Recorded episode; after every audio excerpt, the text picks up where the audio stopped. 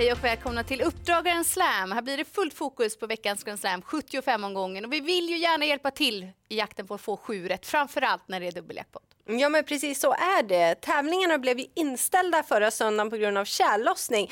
Därför vandrar då dubbeljackpotten vidare till den här söndagen och vi får 4,6 miljoner kronor extra att spela om fördelat på de tre vinstpoolerna. Och så styr vi ju kosan söderut. Det är Halmstad som gäller och det är ju Peter Untersteiners revir. Han brukar dominera där och han har flera hästar till start. Men vi återkommer till honom lite senare i programmet. Om vi ska nämna banan, ja, den brukar alltid presenteras i toppskick. Och eh, sportchefen Jan-Olof Molin meddelar att det är inget undantag den här söndagen.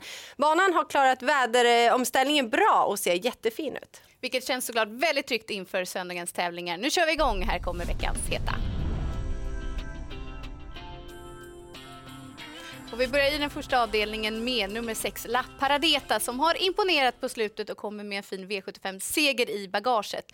Är formen bibehållen sen senaste starten så blir hon svårslagen i det här racet. Hon trivs ypperligt med Kevin Oskarsson i sulken. Tillsammans har de fyra segrar.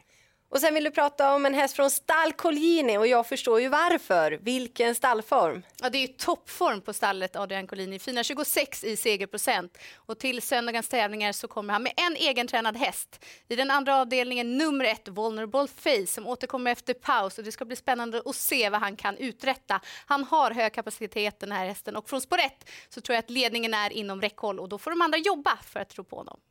Nu har vi gått igenom två avdelningar lyft fram två heta, men ingen av de hästarna kommer från stall Peter Untersteiner. Nej, och så här säger Peter Untersteiner själv om söndagens chanser. Avdelning 1, 5, Happy Celebration. Vad tror du där? Jo, jag var nöjd med Åsterbuten och jag ger henne tre poäng. Ja, tre poäng alltså på en femgradig skala. Eh, avdelning 2, vad tror du med Juvaraj nummer 3? Eh, också fin i Åsterbuten. Eh, det var ett billigt lopp men han gjorde det bra och han får en fyra. Spännande. Avdelning 3, nummer 2, MT Nordic Spirit. Eh, pigg och fin i träningen och lite plus där och jag ger han en fyra också.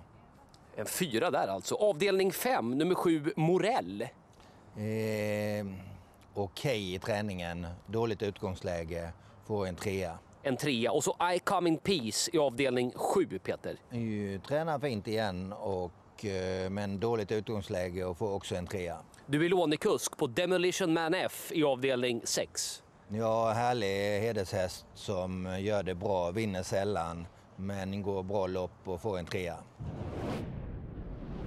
Ja, hyfsade chanser från Peter Untersteiner, men ingen riktigt het på förhand. Och Peter Untersteiner har ju inte heller haft den bästa stallformen. Han har åtta i segerprocent i år. Det är ungefär hälften av vad han brukar ha. Det är anmärkningsvärt. Och både du och jag brukar trycka på stallformen och det är därför vi har rankat ner hans hästar lite till den här omgången.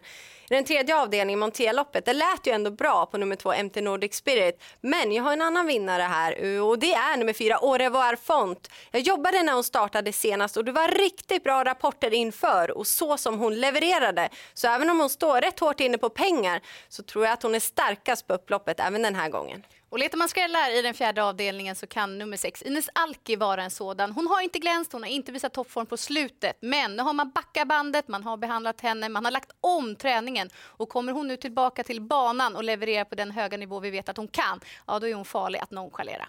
Ja, det är några hästar som sticker ut, men den som sticker ut mest är nummer fem Infinitus som har visat gång på gång nu att han tål att göra grovjobb. Och man säger från stallet att formen har aldrig varit bättre.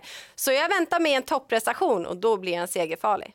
Och går vi till avslutningen så är jag och Jennifer väldigt överens om att det ska bli spännande att se nummer 10, Melby Helius, på banan igen. Han gjorde debut för Ville Karolahti senast och blev lite småvass i ledningen över lång distans då, men höll starkt som två. Han kommer vara vassare med det här loppet i kroppen och det blir spännande att se honom bakifrån denna gång. Ja, och lägg då till att han ska tävla med sommarbalans. Ville Karolahti säger att det är klart plus. Senast gick han med fast huvud. Den här gången blir det rycktussar. Mycket intressant. Och intrycket senast, det var ju riktigt bra. Ja, det var det verkligen. Det var våra heta omgången podden. Här kommer veckans Kalla.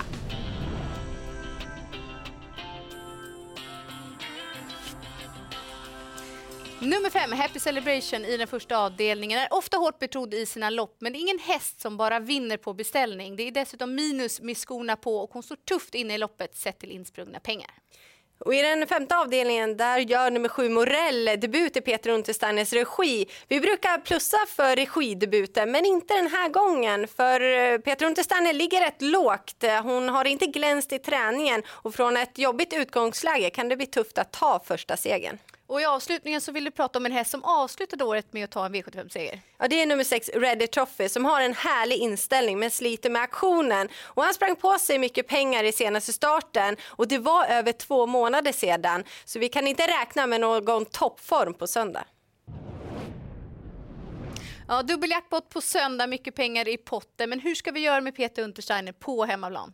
Ja, men det är såklart att han kan ta någon seger, men vi tror ju inte på någon Peter Unterstein dominans med tanke på hans stallform. Men någon som har grym form på stallet det är ju Adrian Collini, så ni får inte missa nummer ett Vulnerable Face i den andra avdelningen. Och i avslutningen, glöm inte bort nummer 10 Melby Helios, nu med lopp i kroppen. Formen är på gång. Stort lycka till i jakten på miljonerna.